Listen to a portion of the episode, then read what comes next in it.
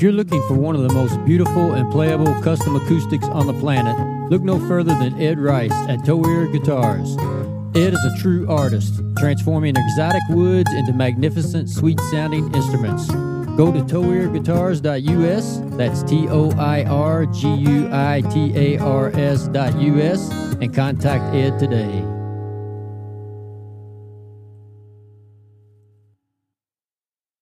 Hey, everybody. Brad and I want to say thank you for listening and thank you for the support. Please continue to listen and share this podcast on all platforms that you can. And if you'd like to support us monthly, we're set up now where you can go to anchor.fm slash top hill recording, hit the support button, 99 cents, 4.99 or 9.99 per month. Any amount would be greatly appreciated. Now back to the podcast.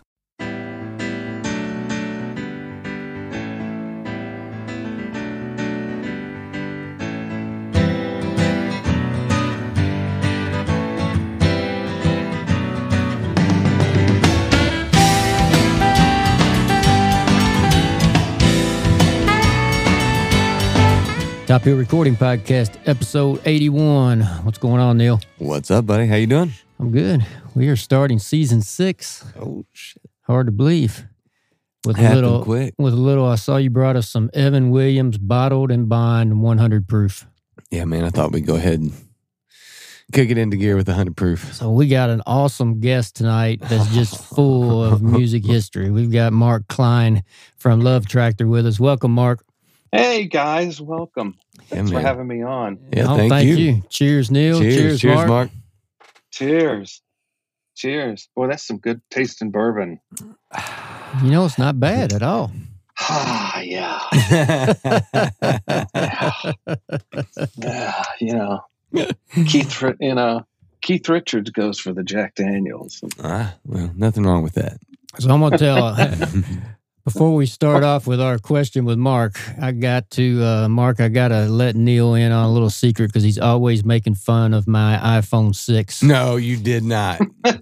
So this weekend, Uh-huh. I got a text from T-Mobile that said, "Hey, basically said, hey, uh, we're shutting down our 3G network, so your phone won't work anymore starting in January." so, so I was forced to buy a new phone. you got a new phone? Yeah. Where is yeah, it? But well, that's not it, is no, it? I don't have it out yet. I, I, I can hang on to this one as long as I can. man. Oh my gosh! So you waiting to December twenty something? No, I just got it in the mail today. Oh, that's amazing. What you So get? Mark- Wait, what you get? Mark, they forced me to upgrade my phone. Forced me. Tell you You're what. taking over. You're taking over. Ah, So I that's got hilarious. that I got the iPhone 12 mini because I didn't want one of those big phones. You know, I want something I could slide in my pocket. record some good video though. Yeah. Oh yeah. Oh yeah, I got the 12 Pro, and it's like I work in the advertising business, and I mean we're shooting commercial stuff with that with, with that telephone. I'm telling you, it's I, don't- I don't insane. want to, you know, unless Apple wants to pay us to do this, you know, Well, we can uh, plug them. yeah. We do. A, we've got a YouTube video series here that we do, and uh, you know, we found that the cell phone camera on on Neil's new phone is better than any camera we have. So yeah, we use the cell phone. Yeah. it's wild. No, it's interesting because it's they're really not cameras. It's it's imaging processing. It's image processing software and lidar, and it, it's this whole other thing. Really? Yeah, it tells depth of field by the lidar, and so it can adjust for different spaces. I just did a photo shoot, and then the fellow that was doing all the lighting from the photo shoot had just been in Cupertino at Apple doing photo shoots with them, and so he had the skinny on the whole thing. Oh, wow. Yeah, that makes sense now that you say that, that there wouldn't actually be like a physical camera in this little thing. It's like a some Matrix shit. Yeah. It is like, yeah, it's you know, you take the red pill or the white pill or whatever. yeah, the red or blue. Oh what man, I just red saw, or green. I just was it? saw uh, I just saw Matrix Four preview and it looks amazing. I'm sure it will be. Ooh. Yeah. I'm looking forward to the Dune. Oh, that looks good good. too. Yes. Yeah, Soon enough. By the end of the year, both of them will be out. There we go. yeah. Denny Villeneuve. I love his movies. Ah, is that who's uh, doing Dune? Yeah, Okay. Wow. he's good. All right. All right, Mark. So why don't we kick this off? Why don't you, for our listeners, uh, go back to childhood and share with us your earliest memories of music and then maybe where you decided music was going to be a big part of your life? Well, it's, it's actually a really good story. Um, I, but first of all, I grew up like in a fairly musical household. My father really dug music and um, all kinds of music. And so there was always music playing in the background. He listened to a lot of classical, um, a lot of Burt Bacharach, um, a lot of stuff happening sort of like early 60s stuff, even like the Beatles. So I got a really broad sense of even musicals. I mean, I remember being like a kid and seeing the touring version of a sound sound of music. And I I remember I was like five or something. I'm looking at my parents and said, "But how can you see the?" They said we're going to see the sound of music. I said, I, "But you can't see music." you know, it didn't make any sense to me. But for me, it all sort of really hit home. Was I was in first grade, and it was one like first or second day in first grade, and some of the eighth grade girls came down into our class to sing to us. And they had little guitars and they sang some Bob Dylan songs. And this is, you know, 1966. And it blew me away. And I said, that's it. I want to play music. I, I want a guitar. Um, I, I'm an official Bob Dylan fan now. And, you know, I went home and I told my father all of that. He's like, all right, you know, let's do it. And so, you know, next Christmas came along and I got a guitar and, you know, he signed me up for guitar lessons and that was it. Mm. And, and, you know, and also I, I grew up in Atlanta and, you know, it was the 60s and, you know, the whole civil rights movement was really happening in Atlanta because, you know, Dr. King was still alive and happening. And so R&B music was kind of the, the soundtrack to my childhood um, on the radio and all around um, all the radio stations. So for me, it was like I grew up listening to James Brown and Gladys Knight, the Pips, and Otis Redding and Little Richard and yeah. um, and Marvin Gaye. Um, you know, all the greats. Mm. And you know, so so many of them were, were, from Georgia to begin with. That had a huge influence on me, and um, I loved all the Motown stuff. I loved all the Stax, Mm-hmm. Um, you know, all the music out of Memphis. Um, then you know, high school came around, and the whole Southern rock thing was sort of happening, Marshall Tucker Band and Lynyrd Skynyrd, and I really disliked all of that stuff. I just did, and so did my older brother. And we discovered, um, I mean, this is early '70s. We discovered the you know British progressive rock and British art rock, you know, Roxy Music, Brian Eno.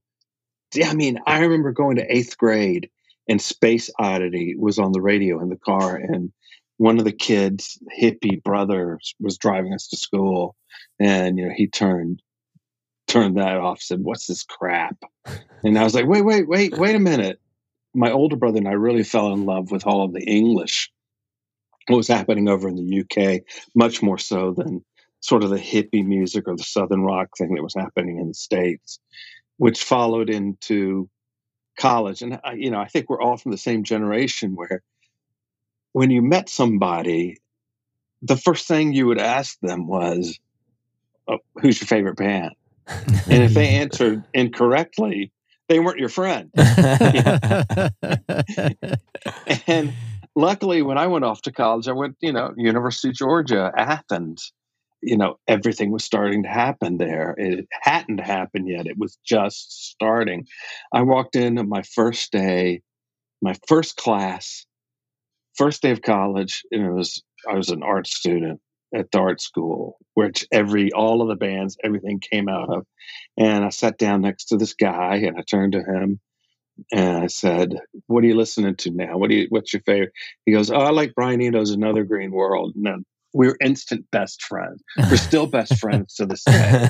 I mean, he lives a few miles away from me in Brooklyn. so for me, it was, you know, it, it was something that was really constantly, uh, you know, there was a soundtrack from from an early age all the way up, even to now, that there was always music in the background in my life, and it was always all different types of music. I mean, there was some that I didn't really like, a lot of it I really liked. You know, like the Southern rock I never liked because it was just kind of faux to me. Whereas, you know, f- give me Flying Burrito Brothers. Mm. You know, mm-hmm. I would go for that. When, when you were, you know, when Southern rock came along and, and you started listening to more of the stuff that's coming out of the UK, how did you find it? I mean, was that just deep diving at record stores and and um, because you know you couldn't just search an internet search and find new music. It was tough. You had to had to search it out. Growing up in Atlanta, there were a lot of you know big record stores, and there was not far from my house Peaches Records and Tapes, and they had a huge import section. And the big music importer back then was called JEM. So if it came through JEM, and also if, if it was on Island Records, you know it was good. And so we would just go into the record stores and look for this stuff that maybe we had someone had mentioned or we kind of heard on the radio and dig deeper into it and then look at the back of the records like who's playing on this? and then go find them on another record and you know really dig deep into it. And you know i was I, don't know how old I was. I was a teenager and I was in a bowling alley in Western France, in the middle, of, literally in the middle of nowhere in Western France. And I went to a bowling alley and they had a jukebox and in the jukebox had Kraftwerk on it. I'm like, oh, well, who's this? And I started pumping money into the jukebox and playing Kraftwerk and which, you know, blew me away. You know, it was Trans Europe Express, and I I sort of remembered Kraftwerk because they had Autobahn had sort of been a mini hit in the United States, and I really dug that. But then when I heard Trans Europe Express, I was just you know, uh, you know, I, that was it for me. Hmm. I was a fan, fan for life. I mean, I've I still if they play you know somewhere I'll fly. I flew like you know, I flew to LA to see a bunch of their shows. No kidding. You know, so for me, it was just always finding eh, the the quality of music that I liked didn't necessarily go with the mainstream, but it was always finding something different. It was also the fact that I was a musician mm-hmm. and I could play. Not that I was ever a great musician. You know, you would never find me like doing like um, Eddie Van Halen runs. Mm-hmm. I can't, you know, it's well, like I don't only Eddie Van Halen. Yeah, there are a few. There's only yeah. a few that can. It made me think a lot you know, about music and what I liked mm-hmm. and what I didn't like. You get to UGA, and I think most people would probably agree that that Athens. You could make the argument that the what was coined alternative college rock started there. Yeah, and, and it sounds like you were there. I mean, you guys were a big part in forming that sound and forming that reputation. Were you not? Yeah, we it was it was um B52s, Pylon, Love Tractor, and REM. I mean, it seems like at one point everybody wanted to be in Love Tractor, but we were sort of the, really the the more art rock band out there because our first we actually put out our first two albums while we were still in college, hmm. and so we could do whatever we wanted. Like our first album was 100% instrumental. And I have a track, I, I sent you guys a track, Fun to Be Happy, which is like really popular song on that record. And the reason that we, it was all instrumental wasn't because, you know, critics always would say, oh, they had an instrumental album because they didn't have a PA. We, REM and Love Tractor, we shared the same rehearsal space. And so all the gear was there we just would write songs that didn't i would be playing rhythm mike would be playing a melody on a lead guitar and it did it just wouldn't need any vocals until our second album came around. Then there were three tracks that needed vocals so vocals got added. Let's listen to to Fun to Be Happy a li- little bit of that, and then when we come back, you've talked about the diversity and the and the broad variety of music you were listening to and were were raised on. What what your thoughts are on how this sound developed and came out of Athens? Let's talk Sure. about that after we listen to a little bit of uh, Fun to Be Happy. Great.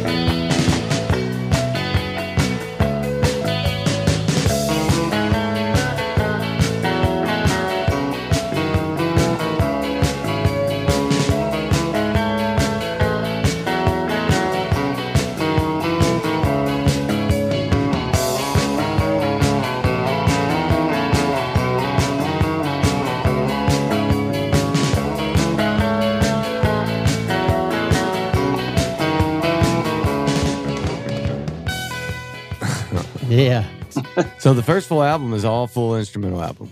The whole album is instrument. I mean, did you hear any place for vocals on that song? No, no. Well, It's I- busy. and it also sounds like a lot more than a, a trio. Were there a lot of layers to that? It's two guitars, bass, drums, and a pianist. Yeah, That's it. it keeps building. It's uh, it builds momentum as you listen to it. Mhm. Oddly enough, we were big fans of that disco band Chic, and uh, now Nile Rodgers, Bernard Edwards, and and Tony Thompson. Mm. Just the band itself, the sound that they could get as a three piece was, frankly, like always sort of blew us away. I mean, again, we we never limited ourselves to a genre of music. I mean, we were listening to a lot of post punk stuff and, and you know, punk and and whatnot that was going on. Not to say that that didn't influence us, but um, you know, there there are other influences. I mean, we liked KC and the Sunshine Band just as much as we liked the Talking Heads. Mhm. So when I started at the University of Georgia, you know, it was very nascent. Nothing had really started there. There was a little hint of it, and it was all happening inside the art school. And the art school of the University of Georgia was off on the eastern side of campus, uh, all by its lonesome self. You know, not that many students. That's actually what I was going to ask. You said thirty-five thousand or so in the college uh, or in in Georgia. How many of those are art students? Maybe a couple thousand, a thousand. Uh, Maybe 200. Really? So you spend all that? Yeah. oh wow. And so we all became close, close friends.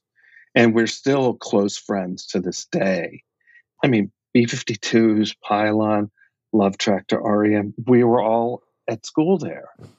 Michael Stipe introduced me to Armistead Wellford, who was our bass player, because Michael and I would finish class and then go over to his place and listen to records. You know, this before any of the bands started up Mhm. we had a professor named Robert Croker who taught us, who was a painting and drawing professor, and and he, one of his advanced drawing classes, he had a reel to reel tape machine, and so we would, you know, he'd put on music for us to to draw to. We'd have a model, a nude model, and and you'd all stand around and draw, and he would say, "This is a 10 second or five second pose." But what was important was the music that he would turn on would be the Velvet Underground or the Ramones Mhm.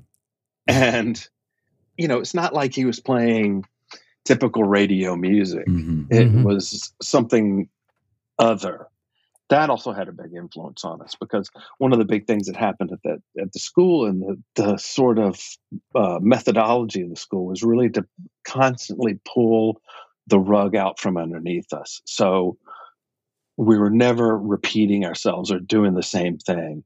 And the music came out of it in two ways. One way was we applied what we were learning as visual aesthetics to musical aesthetics and hmm. contrast. And also, we were this group of like, say, 200 people. We're all good friends. We didn't hang out with the other people on campus because they all wanted to beat us up um, and I'm not kidding. Yeah. They would, you know, we would get chased down and they try to beat us up. Oh, wow. So we all would hang out together and have these huge dance parties in these giant Victorian houses in Athens that we would pay maybe $300 a month to rent the entire house. And, you know, these houses were enormous, enormous. You know, you'd have a dance party and, you know, the floors were shaking and everything was moving up and down.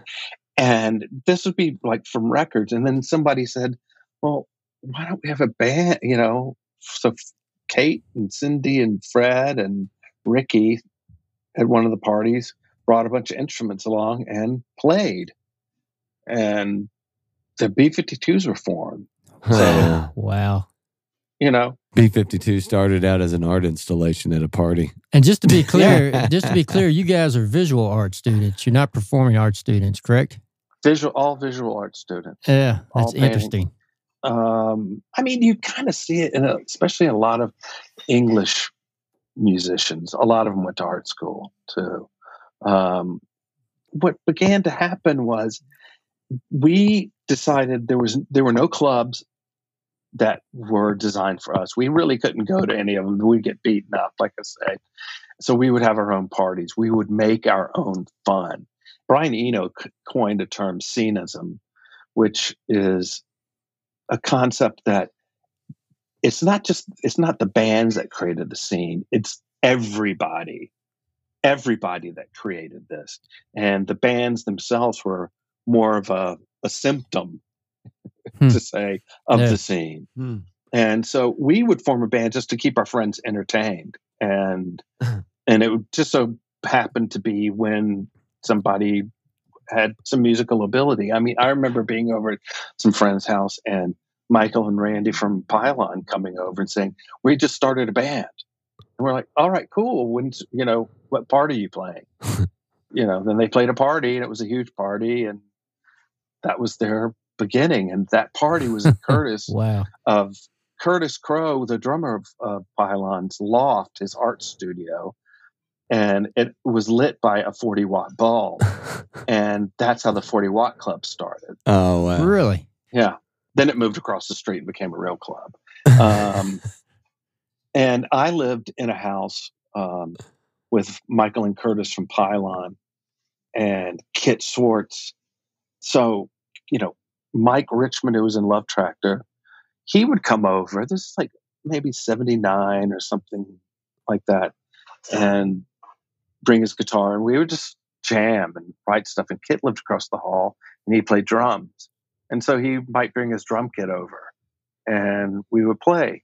Then Armistead joined in. And our first performance was in that house. It had a huge hallway that was probably, you know, like 25 feet wide and I don't know, 40 feet long. It was gigantic, you know, it was a big.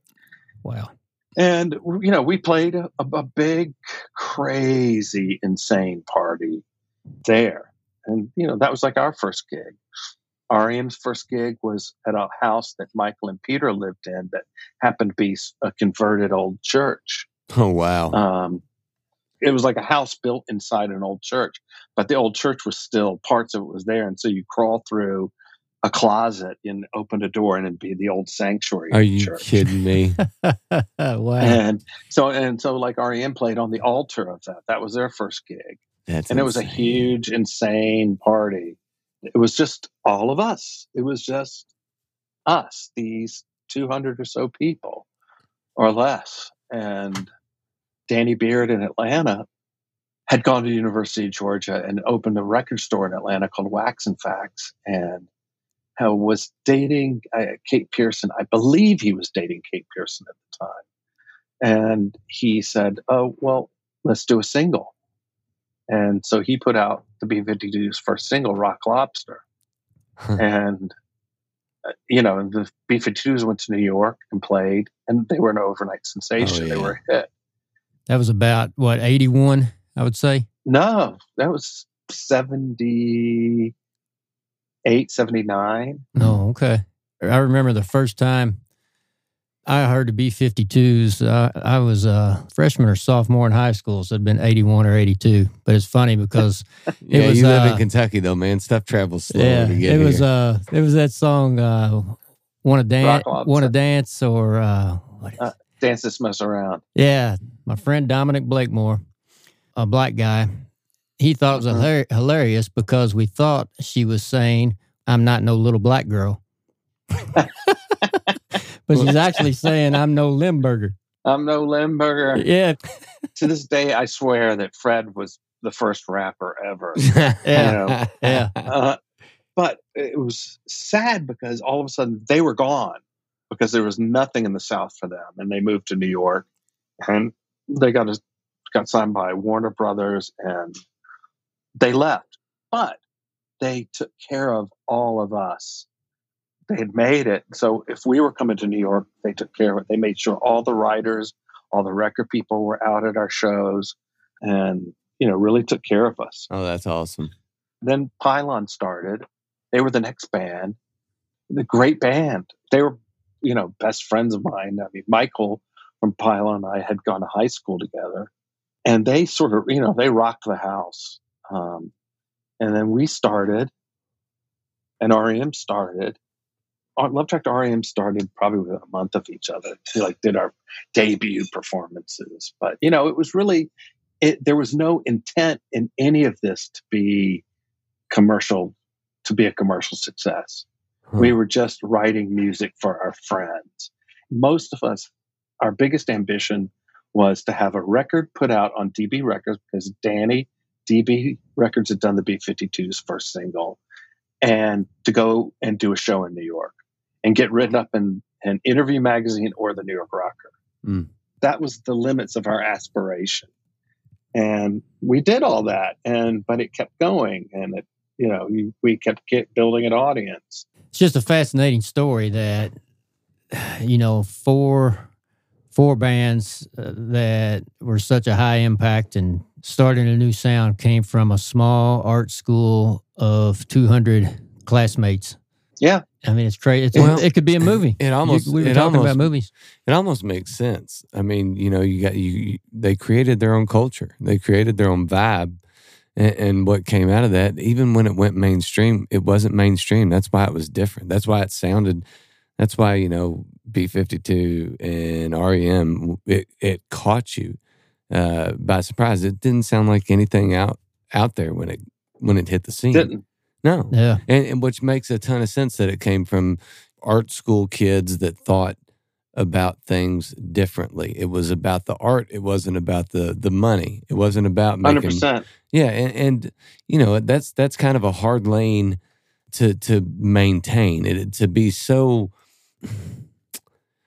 I don't know, not driven by the dollar sign or the success, but you know they literally made a, made records that they loved and and Kind of to and, and yeah and, and and when they did come become mainstream it wasn't mainstream music it was a different shift Yeah, it wasn't. It Yeah. wasn't. It was. In fact, if any of us kind of were leaning or trying to sell out, we'd get reamed by one of the other bands or by people in our friend group in Mhm. Athens. yeah. You know, like one of the songs I sent you was Neon Lights, which was a cover of a Kraftwerk song, which nobody even knew it was a cover of a Kraftwerk song, but it was sort of a change because when we released that, it, it was basically released as a single, and it went to number one on all the co- college charts and all the alternative charts, and all by its own with really zero promotion, and still to this day, what sort of cracks me up is people are, you know, Kraftwerk has sort of had a resurgence, and all these people like said, "Oh, Kraftwerk is doing a Love Tractor song," and it was like at the time, it was like, no, I mean, and we took it, and because we realized it was, you know, it was a four chord chord song. It was D, G, C, maybe A, I think. I mean, super simple, super simple melody, super simple lyrics. And it was one of those songs that we said, you know what? We can do this better. Or not better, but different. We were huge fans and we just were, you know, and our version of it was like riding down a dirt road with the top down on your car. Mm. Well, let's listen to it. All right, let's take a listen. Neon Lights.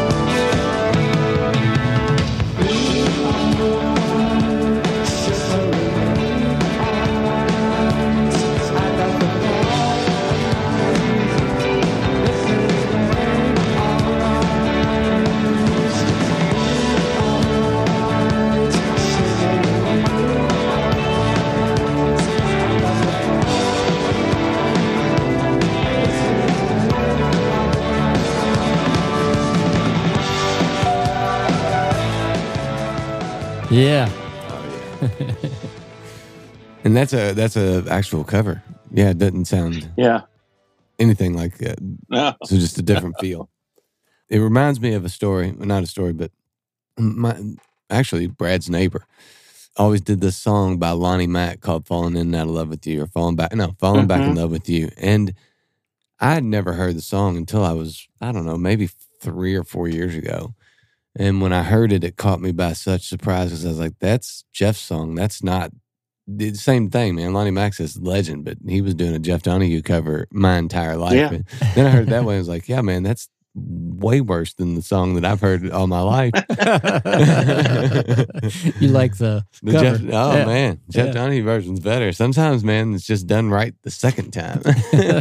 Well, you know, it's like, yeah, Roy Orbison, you know, I Mm. mean, talk about everyone covering, you know, I, I think, you know, you look at like Linda Ronstadt, Blue Bayou, oh yeah, her cover of that, and you were always on my know. mind, Willie Nelson. That's not the original Willie version. Nelson. Yeah, you you're always on my mind. Uh, you know, there's certain songs that that lend themselves. There's a lot of great Velvet Underground songs like Pale Blue Eyes that Hmm. that you can. We always had a belief that if you're going to do a cover song, you have to do it. It's got to be a song that you can do, uh, really do it justice and do it differently hmm and sort of make it your own song Yeah, and do it well and and do honor to the song, but it really sounds like a different song. Mhm. And a lot of people have mind Roy Orbison. I mean, there's so many great songs in his catalog. Mhm. And, you know, Emmylou Harris. I mean, a lot of people. Uh, the most famous is probably I Will Always Love You by Oh, Dolly yeah. Parton, done Yeah. by Whitney Houston. You know, everybody loves Dolly. Oh, if you don't love Yeah. Dolly, we can't be friends. That's right. that's that's right. I mean, that's also another thing about Athens is all of this crowd of people. It was like we were listening to Dolly Parton and Loretta Lynn. We were listening to everything. Mm. yeah. It wasn't limited to certain things. It was, you know, everything was on the table for us. So you guys are at Georgia and you're building this thing that's gaining momentum while you're in school. What happens after you guys leave Georgia? Well, we graduate. Well, what was interesting was Bill Berry from REM was playing in Love Tractor while we were writing our first album. He was playing in Love Tractor and REM at the same time. I mean, it was all pretty incestuous, you know. We all shared equipment. We shared members. you know, with all the different bands. You know, when we recorded our first album, uh, you know, we were like using, I think, Pylon's equipment to record our first. Whoever's album. got the best equipment wins, man. yeah, but everyone was we're we're all such close awesome. friends. But Bill was playing in Love Tractor, and he had also been working in summer in the summers. I think at Capricorn Records down in Macon, Georgia, and you know, home of the Allman Brothers, basically. Mm. And he had a really good sense of the music industry. And Bill is to this day a really great friend, and he is a real kind of taskmaster. You know, he keeps things on moving, and he really did that for REM until they got management. But he came along and he came to us and he said, Are you guys willing to quit school and make a go of this? Because the, the time is now. Right now is the time. And he was right. And, you know, I was in a basically a five year program for graphic design at University of Georgia, and I had like a couple of more quarters until I was going to finish. I said, I have to finish. I've invested all this time, money. I've got to finish. And Armistead was the same way. So he went over to the guy, to Michael and Peter and Mike and REM and posed the exact same question. And they said, Yeah, let's go for it. Mm. And so Bill went off and cracked the whip on the guys at REM and got everything lined up. And they went off and did their thing. And which was great that they did it first because they took a completely different, different sort of track of building an audience. Whereas we would get in a car, and REM would do it early on too, because we would play shows together. We would get in cars and drive to New York for a long weekend. We'd skip school like on a Thursday and a Friday and a Monday, and drive to New York to, and play shows, and then dr- and drive back.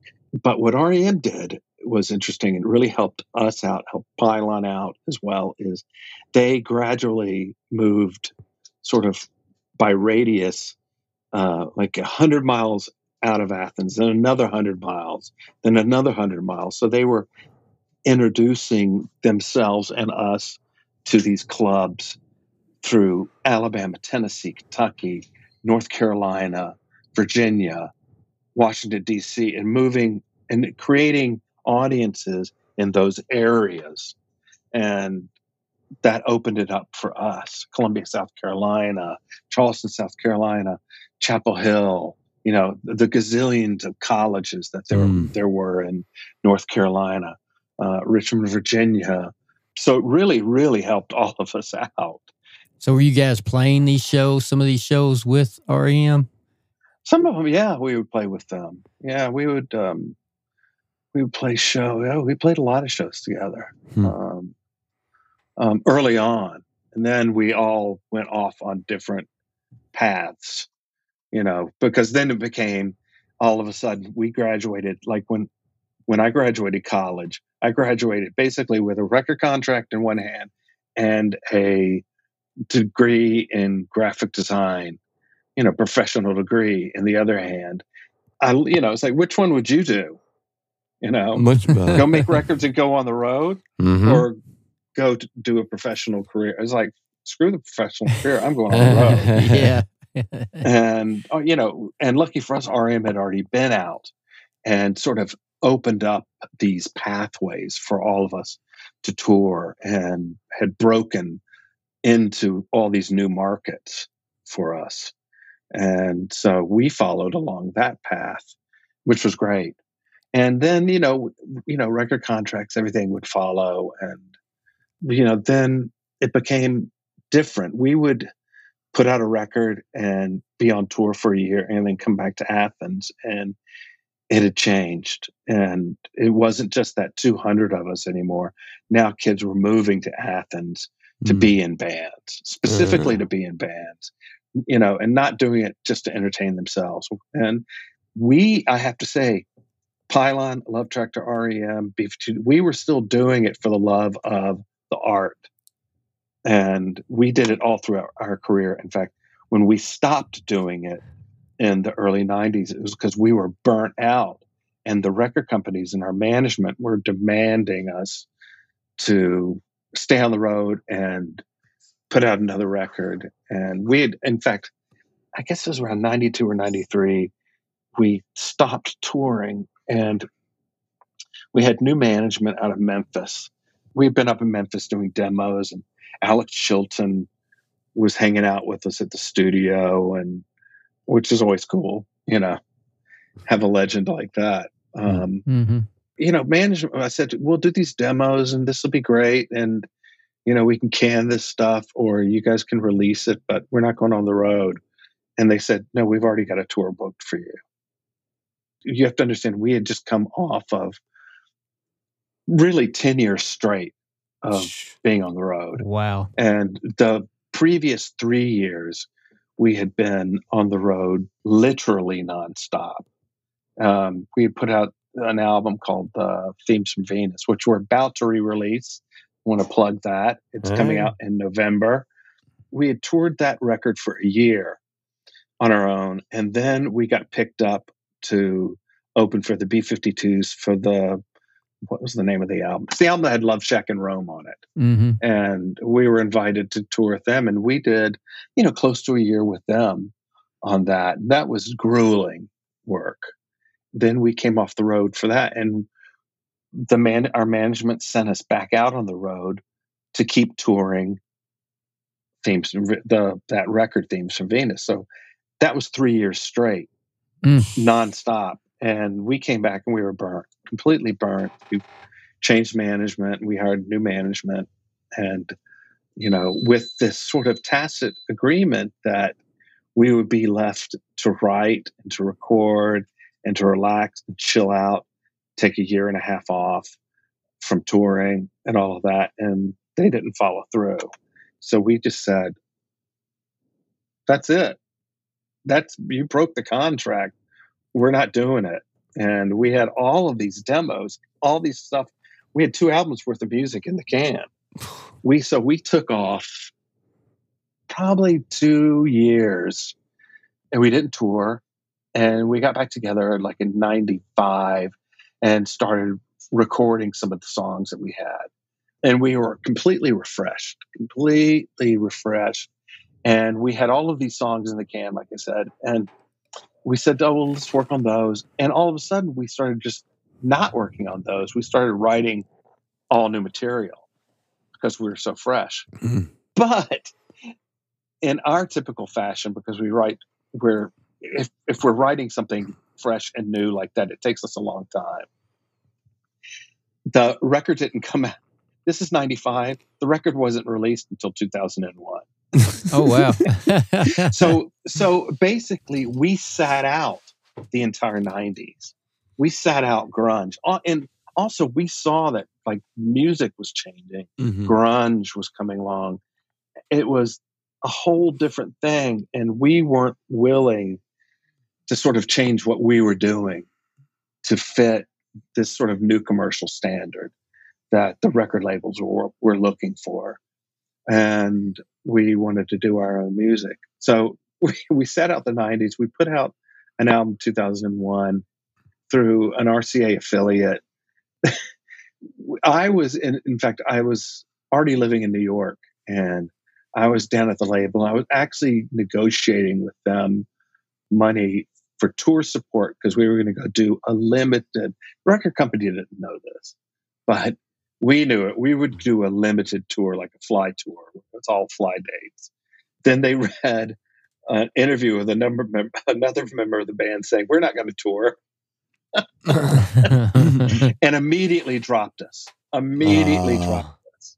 Honestly we were fine with it. Because we all sort of had taken all that during that time you know we were doing what we wanted to do and writing music and recording music and having it back to enjoying it the way we were enjoying it when we did our first few albums. And we kept saying oh we need to re-release our catalog. We need to re you know we're always slow about getting things done. Mhm. and 2015 we decided because we didn't want to do another album because we knew we would have to go shop it around. And we would have to sign a deal with a record company that would say you have to go on the road and you have to do all this. We just didn't want to do it. But what we did want to do was re-release all of our catalog and sort of clean up our catalog because it was just in a mess. And we so in about 2015 we started pulling all of that together. And last November we we re-released our first album. We re- completely remixed it because the quarter inch tapes were in really bad shape. And so Bill Berry from REM came in and Dave Barbe from Sugar and sort of coached us through it because left to our own devices, we would have remixed it like a dub mix. And, you know, it had been something else. And Bill's, you know, was in the band as a taskmaster. And so he sat there and said, no, no, no, no, no. And, you know, he knows something about making a good record. He's in the record in Rock and Roll Hall of Fame. So, so you listen. yeah. So we listened to, you know, Bill, you know, that's Bill. And he's, you know, he's a great, you know, he's also very much unsung as a songwriter. Hmm. You know, he wrote a lot of great stuff for, uh, you know, REM's material. So let's listen to another uh, Love Tractor song. Let's let's tell us a little bit about Crash. Crash was written on uh, themes from Venus. Uh, it was single, uh, MTV video, um, really much pop song. That that it was influenced. I would say when we recorded this album, we were mining our high school influences uh, of you know progressive rock, of all the English art rock we were listening to, David Bowie and Roxy, and in a way, it's a bit of a Bowie Roxy hybrid song. Not that we were trying to copy it, but we were sort of channeling the muse of those two artists. All right, let's check it out.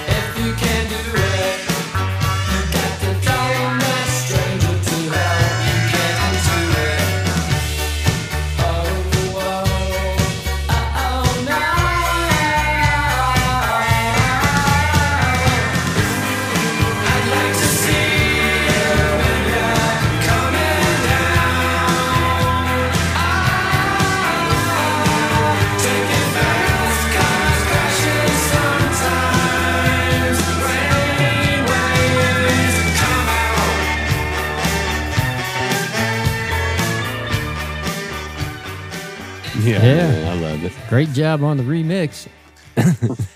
oh, thanks. Yeah, it sounds sounds yeah. great. So, how does it feel, Mark? You, you know, you guys, what 40, 45? I mean, maybe even approaching fifty years of of starting this new culture and new sound in music, and now bringing it back around to new listeners this much later, and still being relevant. I mean, what do you attribute all that to, and how's that feel? You know, I attribute it to two things. One, that we always did what we wanted to do, and we had people around us that encouraged us to do that. And the second thing, I forgot.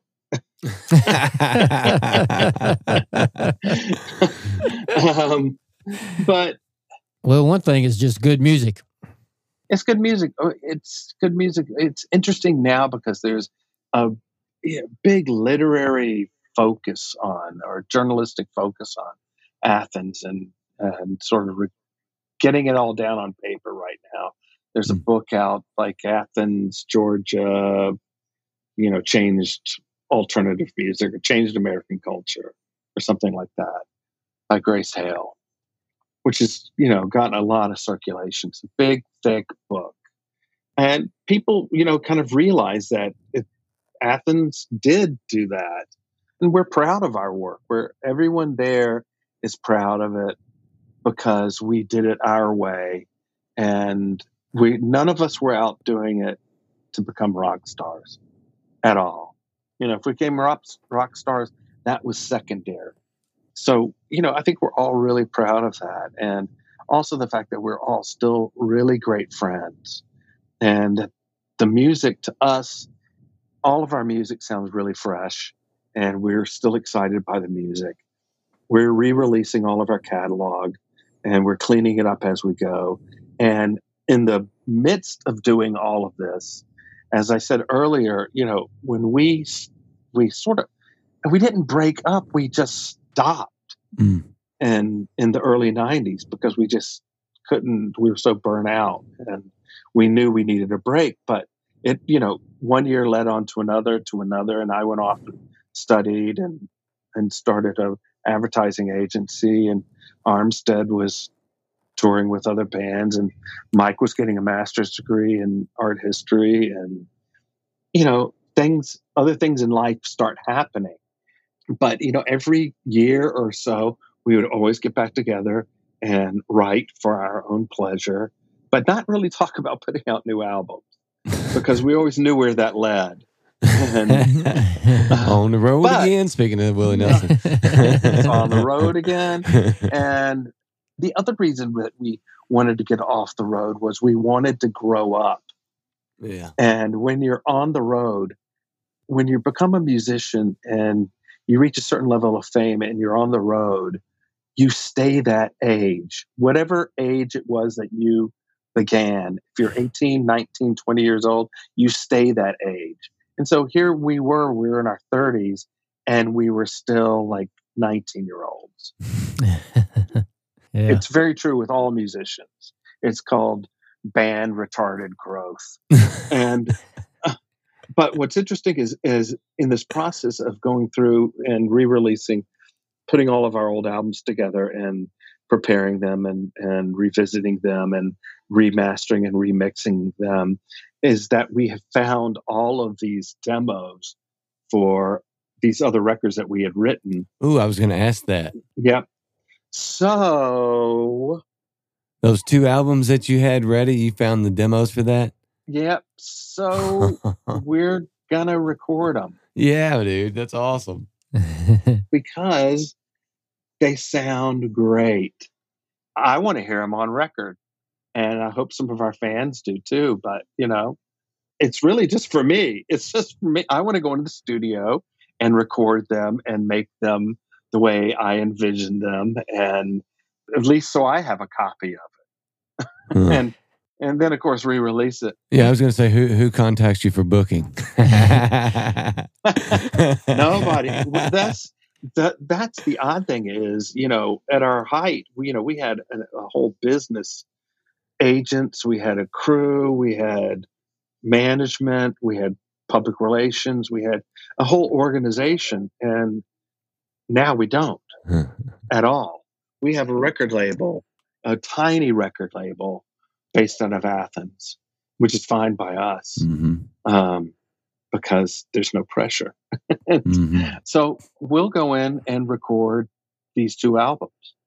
And in fact, I'm go- headed down at the end of at the end of this month, the last week in September. I've got to be in Salt Lake City for business. Then I'm flying to Athens and we're recording. Awesome. Cool. You know, that's awesome. So, our listeners that want to pick up these recordings and, and get more familiar, maybe people that already knew Love Tractor and, then some some new fans, where can they find you guys? Amazon, iTunes, you know, all the music, you know, Pandora, all those streaming services, all the musicals music is available there. Also, hard copies on Bandcamp and Amazon, eBay, you can find all of that, um, especially the ones that we're re-releasing. Hmm. I mean, you know, because we had a couple of records that were never released on vinyl; they only came out on CD, and so it's exciting for us to put them out on vinyl. Oh, sweet! All the art is brand new, refreshed. All the albums are either remixed or remastered um, with tons of bonus tracks. There's five bonus tracks on the Themes from Venus album, which you just heard one cut from. We're kind of swinging from our art records to kind of our pop records to our art records to our pop records. At least in my mind, they're pop records, like the last song you heard. It's Yeah. in my mind. So the next album after Themes from Venus, which will be out in November, is I think either spring or midsummer. We'll put out Around the Bend, which was our second album, which is a kind of an art record, but it has an interesting story behind it. Uh, We did kind of not really a joke, but we wrote the song that was like kind of a country song because all of us like country music and it was an MTV, you know, this is early in the days of MTV. So, you know, it got a ton of play on MTV. I remember we were out on tour and we were in Los Angeles and we were getting courted by Warner Brothers and EMI and all these record labels and they they had this big idea that they wanted us to sort of fall in line with of this revival of uh, like folk country rock.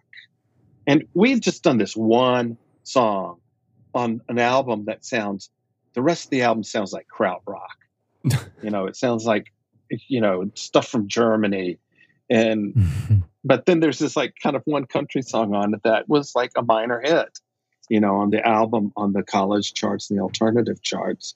And and it got a lot of play on MTV. And so we would go and have these meetings with these record companies, and they're like, "We want you guys to be to spearhead this whole country uh, folk rock revival." We're like, "No, we're not doing that." Then they signed Lone Justice and Jason and the and the Nashville Scorchers. Hmm. You know, that's what they wanted. I kept saying, to them, "You don't want us. You will be very unhappy." well, Mark, we uh, definitely appreciate you spending an hour chatting with us, and congratulations on uh, quite a successful career in Wait, wait. musical life. social media. Do you have like a website or uh, social media?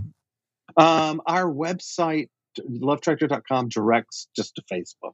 Okay. Um, but we, are- you know, there's a website that's going to go up, but there's really you get more really with just a Facebook page and Instagram yeah. for a band. Yeah. Um, Nobody goes to so have- dot com. It seems like. Yeah, so we have Twitter, we have all all the social. You know, we have a YouTube channel, we have Facebook, Twitter, Instagram, and there will be a website. It's just I've been sort of sitting on it Okay. and uh, not helping out, and which I should be doing, but I've been doing other stuff. It'll really just redirect everyone to Bandcamp and to all all other the other spots. places that Yeah. yeah, all the other spots. So lovetractor.com. All right. Well, let's uh let's take this out with with a crowd favorite. I broke my saw. Tell us a little about that. It was a song that was um, the lyrics were written by a really great friend of ours named John Seawright, who unfortunately passed away, and he was a poet. And we took the lyrics that he gave us and kind of extended them, you know, because a poem is not necessarily a lyric, but it's a crowd favorite. I don't know if I sent you the long version or the short version of it, um, because on the re-release that's coming out in November, there are two versions of it. Oh, So, okay. They're both long. We cut it with uh, Mitch Easter and Mitch and mixed it. We also did work on it with Brendan O'Brien, and on the re-release, Brendan O'Brien's famous for doing Pearl Jam, okay. and on the re-release, there's a couple of his mixes on it of the you know songs from the album Oh, cool. of Brendan's stuff. I have to check. that out. Enjoy. I broke my saw, Yeah, All I broke my right. saw. but it just broke. and thank and thanks again, Mark, for yeah, visiting thank with you, us. Mark. Really appreciate it, man. Thanks, guys. Thank you, buddy. Enjoyed it.